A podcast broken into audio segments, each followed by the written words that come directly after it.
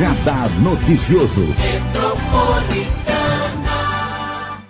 Hoje, um convidado muito especial aqui com a gente, que é o professor Johnny Matos, engenheiro civil, professor universitário e diretor administrativo do CREA São Paulo. Bom dia, professor. Bom dia, Marilei. Bom dia para toda a sua equipe. Bom dia para a nossa audiência. E vamos em frente, vamos falar de engenharia. Vamos falar de engenharia e das nossas preocupações, né, né professor?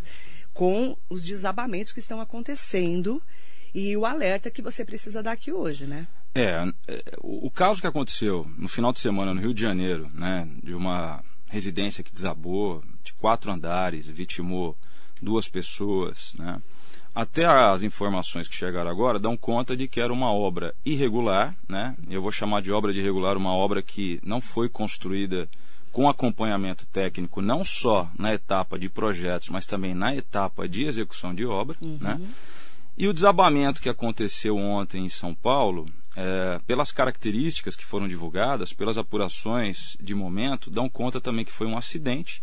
Muito embora essa obra tinha um, um, um profissional habilitado na área de construção civil acompanhando, mas ali, pelo que eu acompanhei até agora, é um caso clássico de ausência de um profissional de engenharia de segurança do trabalho. Né, porque ali foi um acidente numa manobra né, de, de um equipamento, né, é, que é, seria mapeado por esse profissional que eu comentei é, por meio de uma análise preliminar de risco, né? uma, uma APR, como é uhum. é chamada no meio da engenharia de segurança. Então, ambos os casos mostram aí, Marilei, a grande necessidade do profissional habilitado acompanhando as atividades de engenharia. Né? Uhum. E quando a gente fala de acompanhar as atividades de engenharia, não só eu entendo, quando você vai construir. Mas também quando você vai adquirir um imóvel, por exemplo. Você vai adquirir um imóvel, foi até uma coisa que acho que a gente já comentou anteriormente. É importante que o proprietário, que o investidor que é leigo, tenha do seu lado um profissional habilitado para ele poder olhar toda a documentação técnica e lançar luz sobre as eventuais limitações da edificação. Então, às vezes, o, o, o proprietário está comprando a casa com planos de construir, de ampliar, né, tanto verticalmente quanto horizontalmente, e aí o profissional fala: não, não dá para você ampliar é, é, verticalmente, porque essa casa, a fundação dela foi projetada para um pavimento, não dá para você ampliar.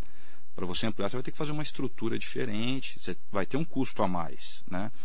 E também quando você comprou um apartamento na planta, por exemplo, você vai receber a chave do apartamento. É importante você ter um profissional habilitado do seu lado para fazer o chamado checklist de vistoria de entrega, em que vai ser analisado se aquela edificação, aquela casa, aquele imóvel está convergente com os memoriais descritivos, os manuais de entrega, se tem algum problema, algum vício que seja um potencial vício oculto. Uhum. Enfim, Marilei, é, é, são, são evidências, e é muito importante que a gente conscientize a sociedade disso, de que o profissional habilitado, é, ao lado do, do, do, do cliente, do leigo, ele não é um custo a mais, ele é um investimento. Ele é uma prevenção contra problemas futuros. Segurança, né? Sem dúvida.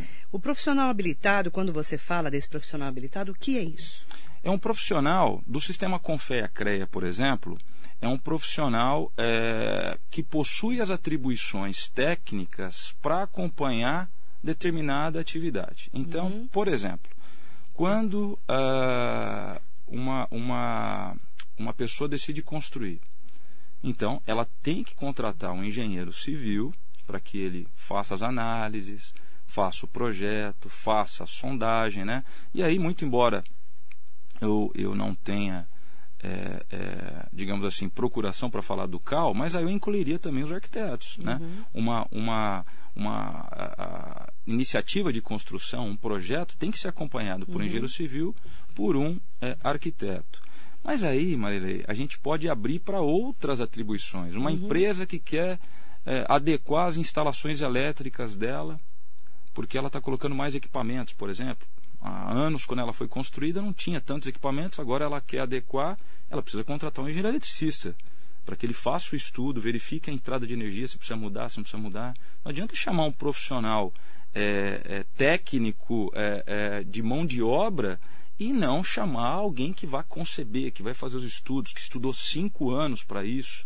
Né? Então, o profissional habilitado é aquele profissional que uh, tem as atribuições técnicas para acompanhar. Se a gente for falar de elevador, por exemplo, ah, quero instalar um elevador, ele vai precisar do engenheiro civil para projetar a fundação desse elevador, mas vai precisar do engenheiro mecânico para é, é, ser responsável pelo projeto do elevador, pelo elevador. Né? As uhum. empresas de elevador têm os engenheiros mecânicos, têm que fornecer as devidas anotações de responsabilidade técnica, as chamadas ARTs. Uhum. Tudo isso para dar segurança para o proprietário que é leigo.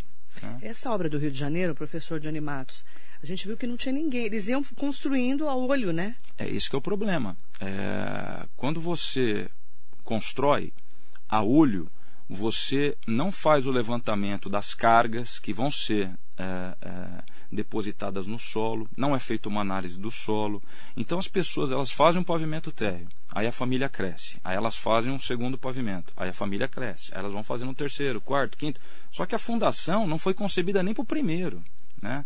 Então, é, a gente até costuma comentar é, de uma maneira mais descontraída. A gente vê uma obra, por exemplo, desse tipo, a gente comenta, pô, ali Deus está segurando, porque não tem engenharia nenhuma, né?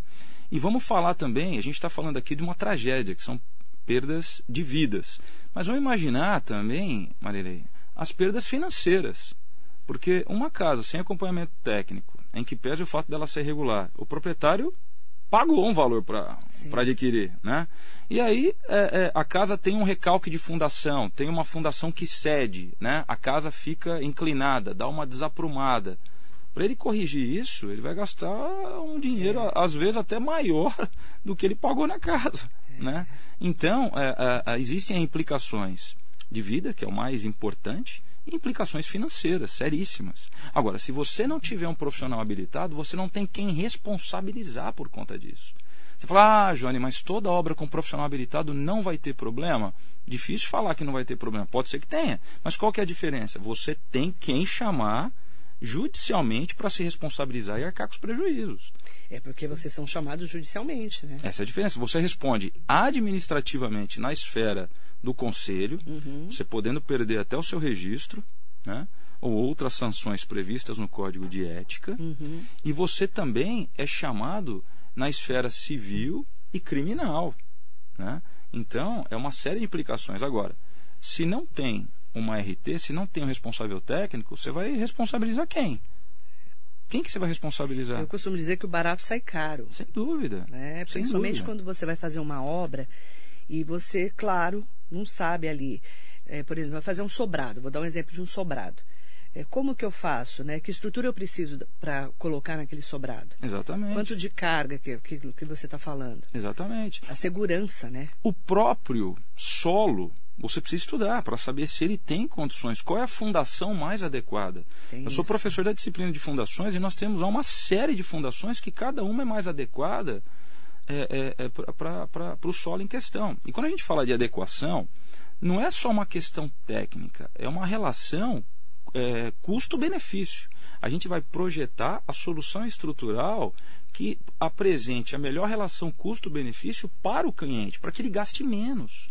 Porque se ele contrata, às vezes, um, uh, uma obra sem o um acompanhamento técnico, a mão de obra vai pensar no pior cenário possível e vai gastar uma infinidade de dinheiro lá que talvez não precisasse. Uma solução mais simples talvez seria a mais viável. Uhum. Né? Então, às vezes, por exemplo, ah, vamos fazer um muro de arrimo para conter aqui essa, esse talude, esse, esse, esse solo, esse paredão de solo.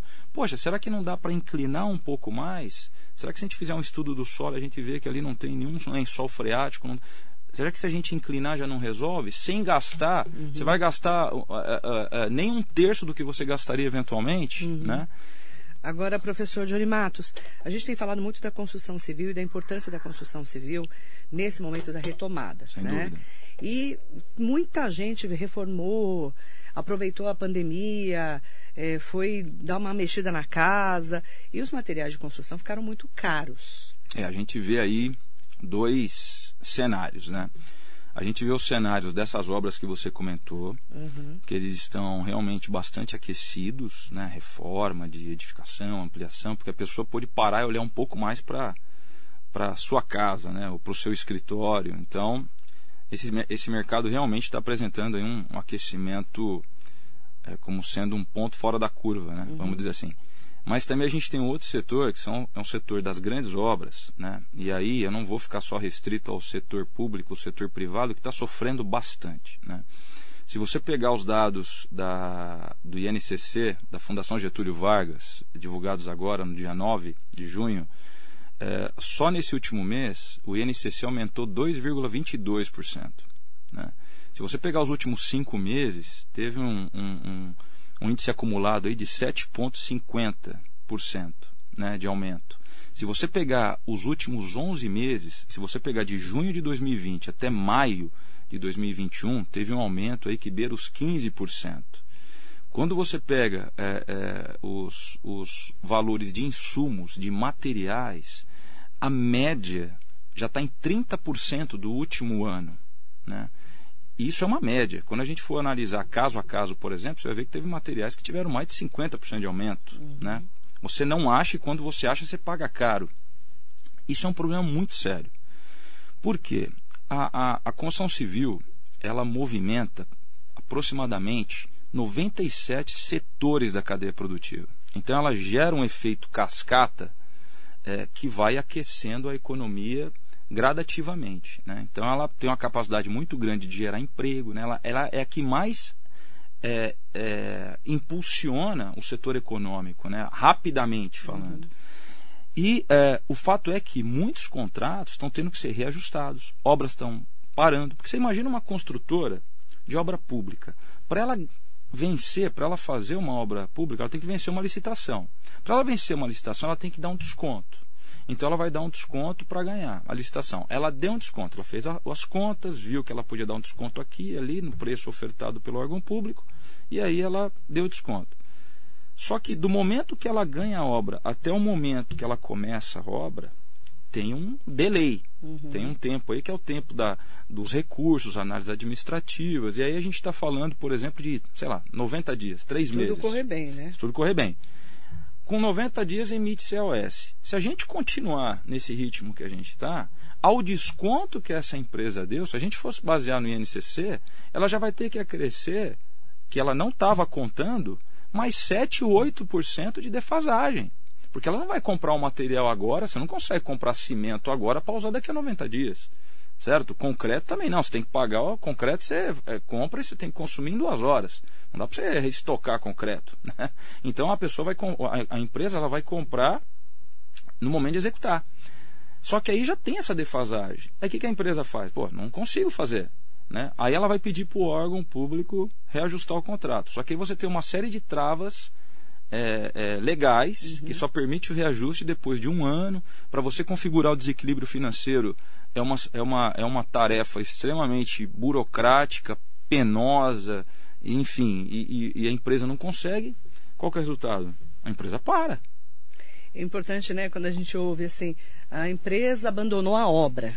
Né? É, é. Geralmente é isso, né? Faltou é. estrutura para a empresa.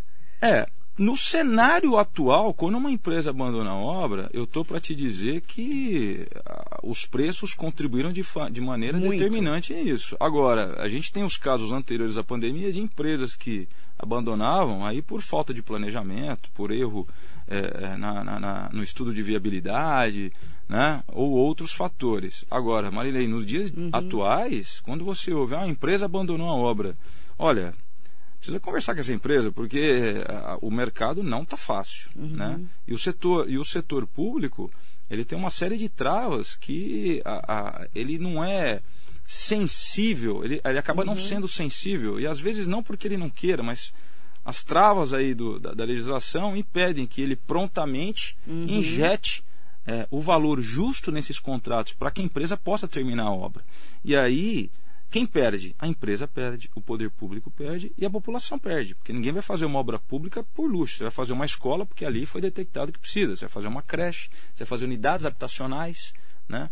E aí, quando a gente passa para o setor privado, das empresas que constroem, quando você constrói obras é, num padrão alto, pela peculiaridade do seu cliente, você até consegue, uhum. às vezes, ter um pouco mais de liberdade para reajustar os preços. Porque o cliente ele tem poder aquisitivo, muito embora ele não queira, muito embora ele não ache justo, mas ele acaba topando para ter o bem dele. Agora, vamos falar das obras de médio num padrão mais popular. Você não tem margem para transmitir para o cliente final uh, aquela defasagem de preço para você poder terminar a obra. Uhum. E aí a obra para. E aí é, é, é, as pessoas sem moradia, a obra e a obra parada, a obra inacabada, ela deteriora mais rápido, porque ela fica exposta, com as armaduras muitas vezes expostas, é, é a parte de acabamento exposta. Né? É, então, assim, é o jogo do perde-perde. Todo mundo perde. Né? Então, é, é, é premente, Marilei, que é, a gente consiga conter os efeitos dessa pandemia o mais rápido possível, que o, o, o governo federal sente com as, as câmaras, as, as entidades da construção civil para entender de que maneira ele pode ajudar, talvez é, é, com incentivos fiscais, talvez diminuindo aí as, as, os entraves é, de imposto para que a gente possa importar materiais, insumos uhum. para tentar diminuir aí essa carga, essa, esse aumento de preço, alguma coisa tem que ser feita. A gente fala muito sobre como segurar esse aumento, né?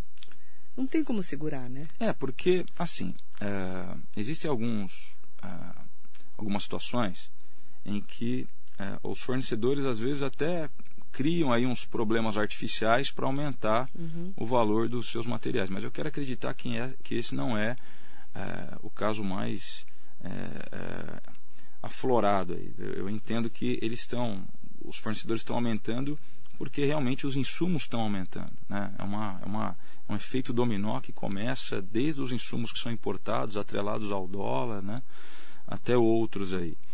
E, e com isso, uh, uh, uh, você não tem outra maneira que sentar com o poder público para verificar de que maneira ele pode ajudar. Aí o papel é do governo federal. Governo federal, sem dúvida. Porque muita coisa, muita coisa da construção civil é importada. Então vamos falar, por exemplo, de elevadores, uhum.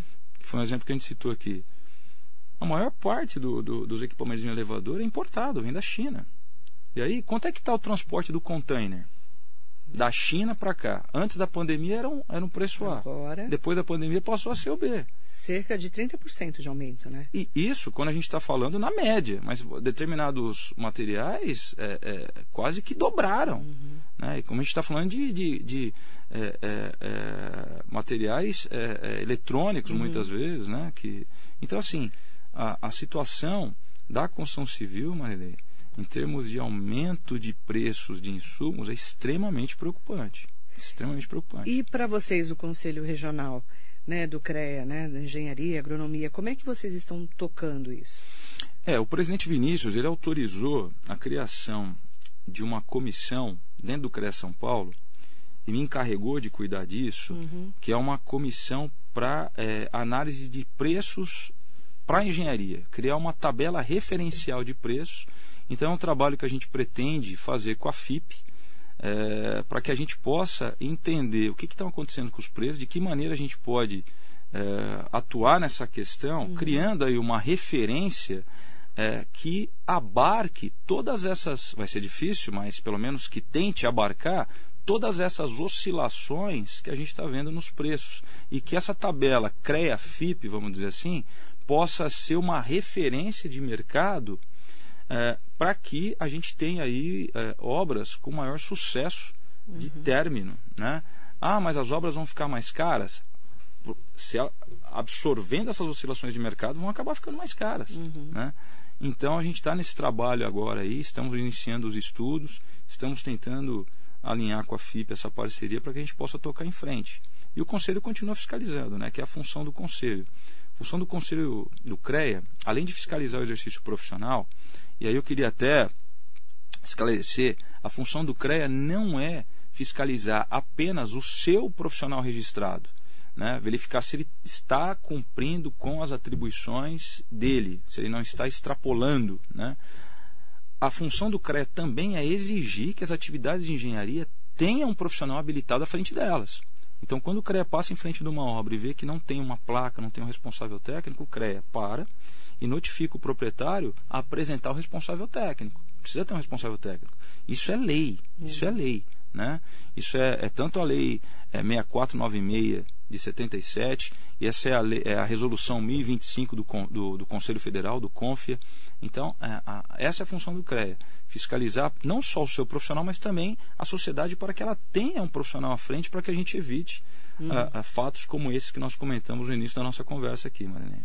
E essa regulamentação é importante para a categoria e para quem também está fazendo essa obra. É, é, uma, é uma via é, é, de mão dupla. Tanto o profissional ele é beneficiado porque ele tem a segurança de que há um conselho por trás dele exigindo que as atividades uhum. de engenharia sejam acompanhadas por um responsável uhum. e também para a sociedade que tem o CREA fiscalizando aquele uhum. profissional que está trabalhando para ela se ele possui as é, competências necessárias para aquilo, né? E também o CREA atua junto às instituições de ensino, é, é, fazendo com que, estabelecendo as atribuições dos egressos das universidades. Né? Uhum. É, esse ano foi criado, também por iniciativa do presidente Vinícius, o Colégio das Instituições de Ensino Superior, para aproximar as universidades do Conselho, para que a gente possa ter uma comunicação mais fluida. Né? E aí, é, é, eu queria até cumprimentar o professor Glauco, o professor Salmen, que são os, os, os, engenheiros à frente desse processo, né, que foi capitaneado aí pelo presidente Vinícius. O professor Johnny Matos, professor universitário, diretor administrativo do CREA, ele que é engenheiro civil, falando um pouquinho sobre esse momento que a gente está atravessando, a importância da retomada. É, a gente precisa retomar realmente a nossa economia, mas entendemos que a construção civil é imprescindível para essa retomada.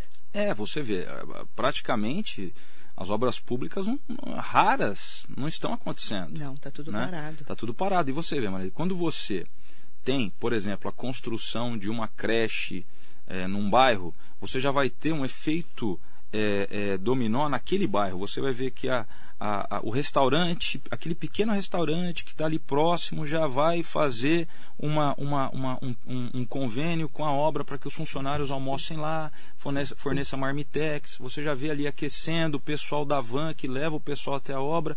Você cria ali um aquecimento na economia regional que vai abrindo. É, os empregos diretos e indiretos. Exatamente. Então, assim, quando você tem isso parado, né? E hoje as prefeituras estão muito engajadas aí, e, e, aí eu não vou entrar no mérito da questão, se estão, é porque precisa realmente, claro. no combate do Covid. Né? É, só e, fala disso também. Né? Então, a, é a, grande preocupação. Né? Exatamente, os outros setores vão ficar negligenciados, né? acabam sendo negligenciados, né? não por opção, mas por uma necessidade.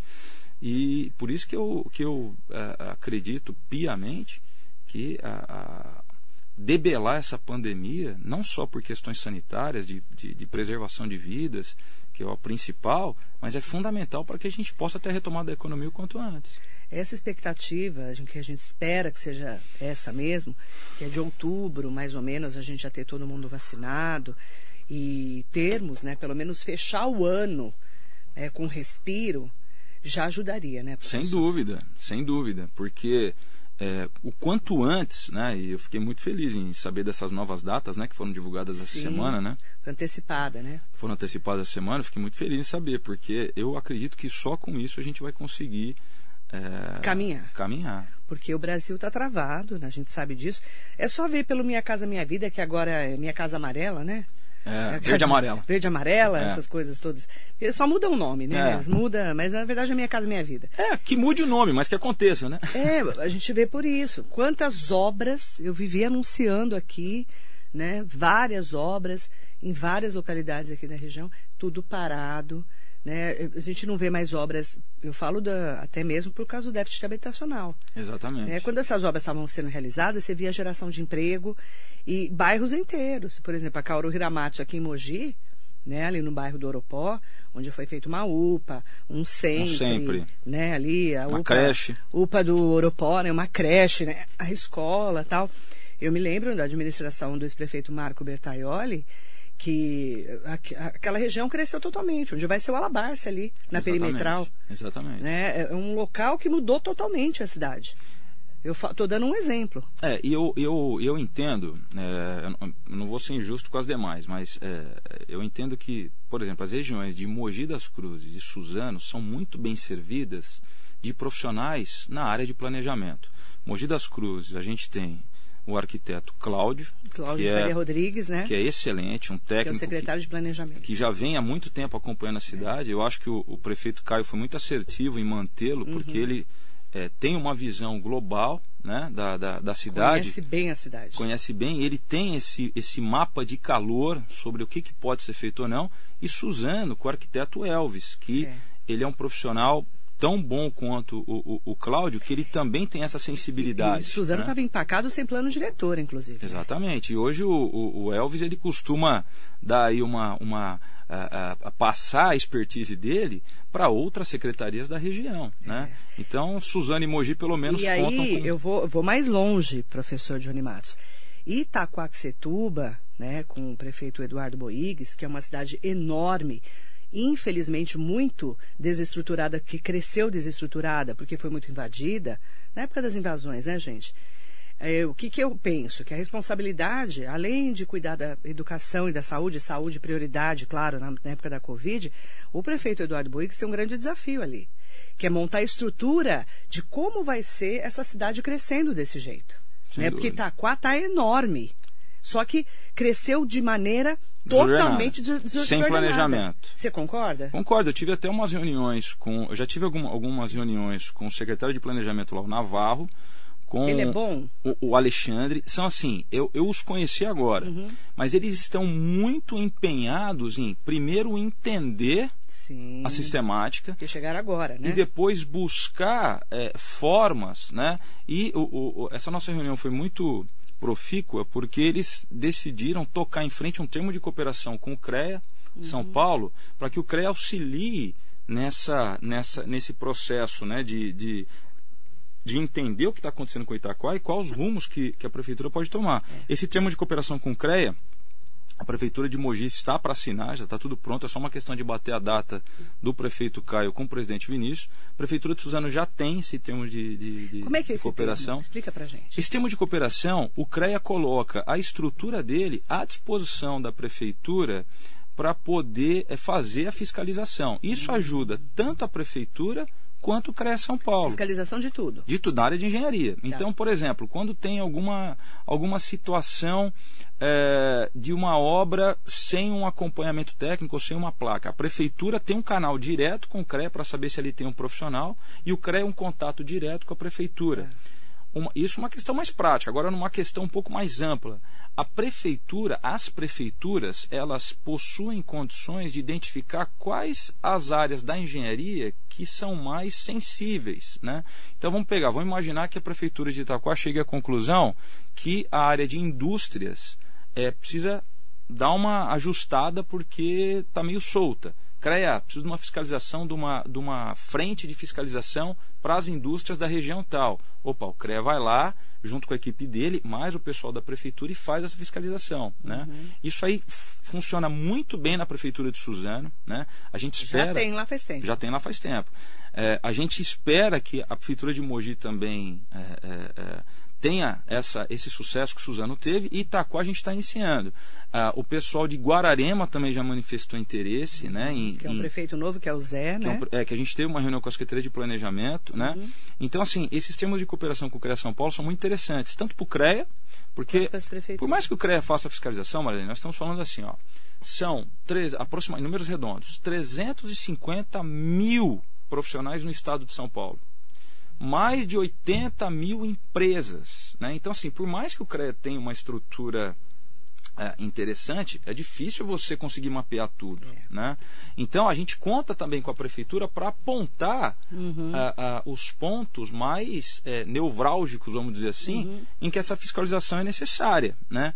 Então, nesse sentido, a gente está fazendo alguns trabalhos bastante interessantes. Eu estou falando de Itaquá porque eu ouvi a vida inteira, há quase 30 anos que eu estou nessa minha né, labuta aqui na região do Alto Tietê. Itaquá foi uma cidade que eu cobri muito, vi crescer muito rapidamente a cidade, né, porque São Paulo foi empurrando, né, para Itaquaquecetuba, ali entre Guarulhos, bairro dos Pimentas, né, Sim. foi empurrando o crescimento da cidade.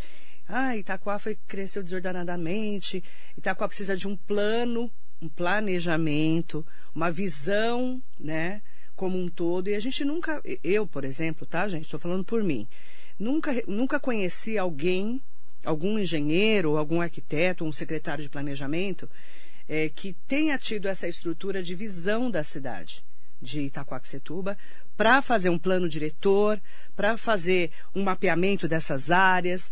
É, claro que a gente tem o problema das áreas invadidas, né? E, e todo um problema de, de, regularização fundiária também na cidade.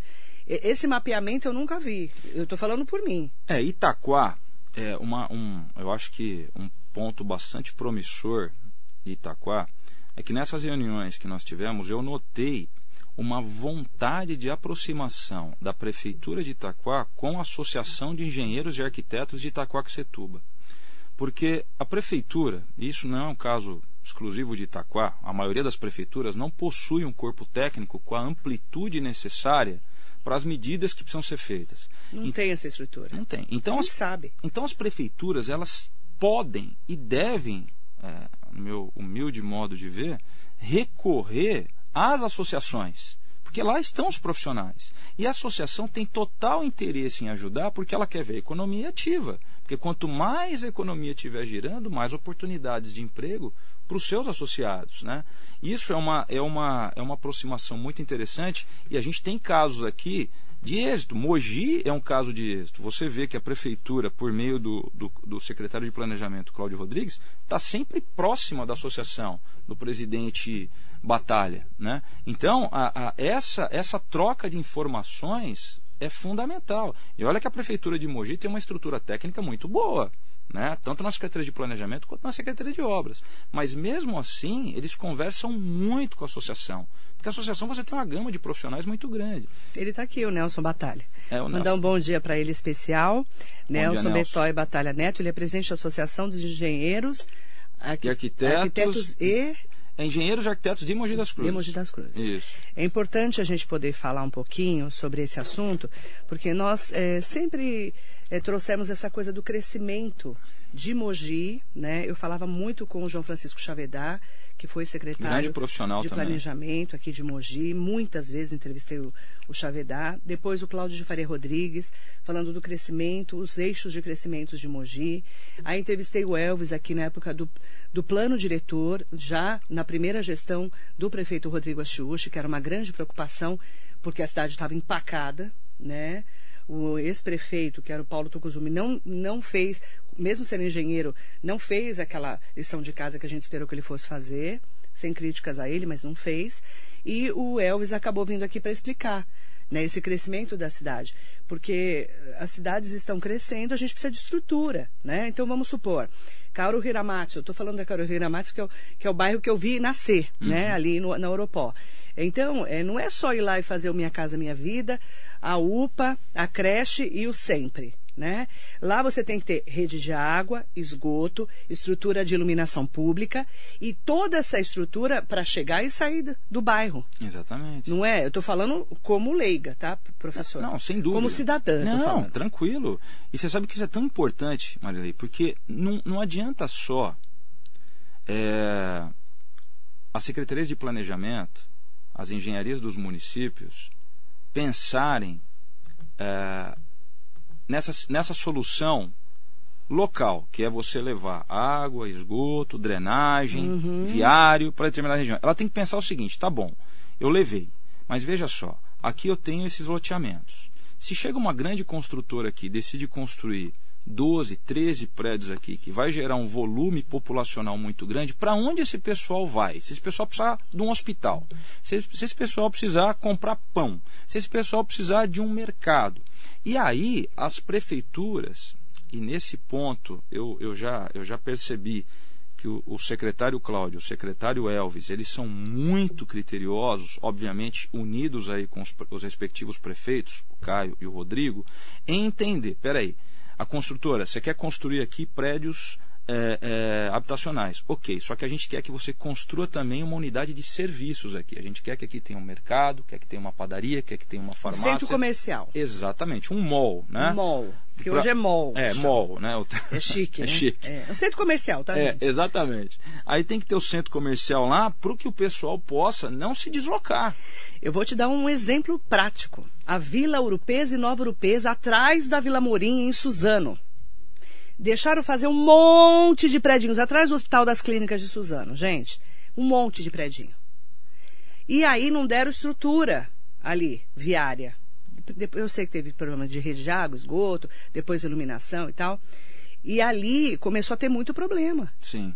Cresceu demais. Exato, você não tem de pessoa, você não tem para onde ir. A cidade, a- a- a- o, o- o morador que precisa sair para trabalhar, ele tem uma saída só. É. Né? Então, assim, congestiona tudo, não tem para onde Esse ir. é o pensar o crescimento da cidade. Aí você tem que olhar lá na frente. Não basta só você levar. E outra coisa, é, é quando a prefeitura facilita, faz um estudo, fala, não, aqui dá para ter um coeficiente de aproveitamento um pouco melhor.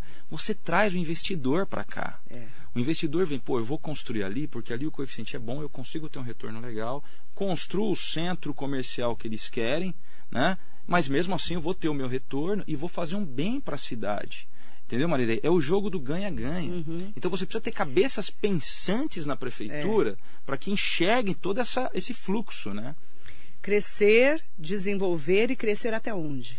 Exatamente. Né? Porque eu me lembro muito em 2000, quando o Jundiabe ganhou a eleição, 2001, que eu acompanhei aí, já acompanhei direto, né, Mogi das Cruzes. A cidade começou a crescer de uma maneira muito grande, verticalmente. Exatamente. Você sabe que você é daqui. Sem dúvida, sem dúvida. E aí é, cresceu demais. E, e- e eu lembro, assim, quando eles começaram a falar de plano diretor, crescer até onde? Crescer em quais locais? E aí entra o mais Mongeco Tietê, por exemplo, que Exato. foi da administração do ex-prefeito Marcos Melo, né, que eu até preciso saber como é que está o andamento desse projeto na gestão do prefeito Caio Cunha, porque eu não, não sei mais, eu não, não sei mais assim como é que está o projeto, que eram os eixos de crescimento de César de Souza, com novos parques, novas estradas, né? Então, eu estou falando de, uma, de, uma, de um crescimento que já estava planejado. Sem dúvida. Não é isso? É isso, é planejamento. É, você não pode pensar a cidade para o ano que vem. Você tem que pensar essa cidade é, para 20, 30 Os anos. nossos filhos, O que, né? que vai acontecer lá na frente? Porque senão você trava a cidade de tal maneira e, e, e para você corrigir depois dessa rota é extremamente difícil. Então você é, sentiu, conversando com o pessoal de Itaquá, a, a, a dificuldade que eles estão tendo de colocar o trem no, no, no eixo de novo. Né? Exatamente. Eu quero voltar a falar de planejamento, de urbanismo, né, de estrutura de crescimento, plano diretor. A gente vai voltar nesse assunto, professor. Sem dúvida, estou à Combinado? disposição. Combinadíssimo. É que como o Johnny é daqui da região, né, de Mogi, ele conhece bem as cidades, né? E a gente tem falado muito sobre desenvolvimento, crescimento, o que é desenvolver, o que é crescer e até quando crescer, Exato. com estrutura para todos nós. Exatamente. E, e- e prevendo já uma reserva para aqueles que virão, né? Exatamente. E isso é engenharia. Você Isso é pensar nas necessidades. Né? Exatamente. Obrigada, professor. Eu que agradeço. Prazer enorme estar aqui com vocês. Professor Johnny Matos, nosso convidado especial de hoje, engenheiro civil, professor universitário e diretor administrativo do CREA São Paulo. Bom dia para você.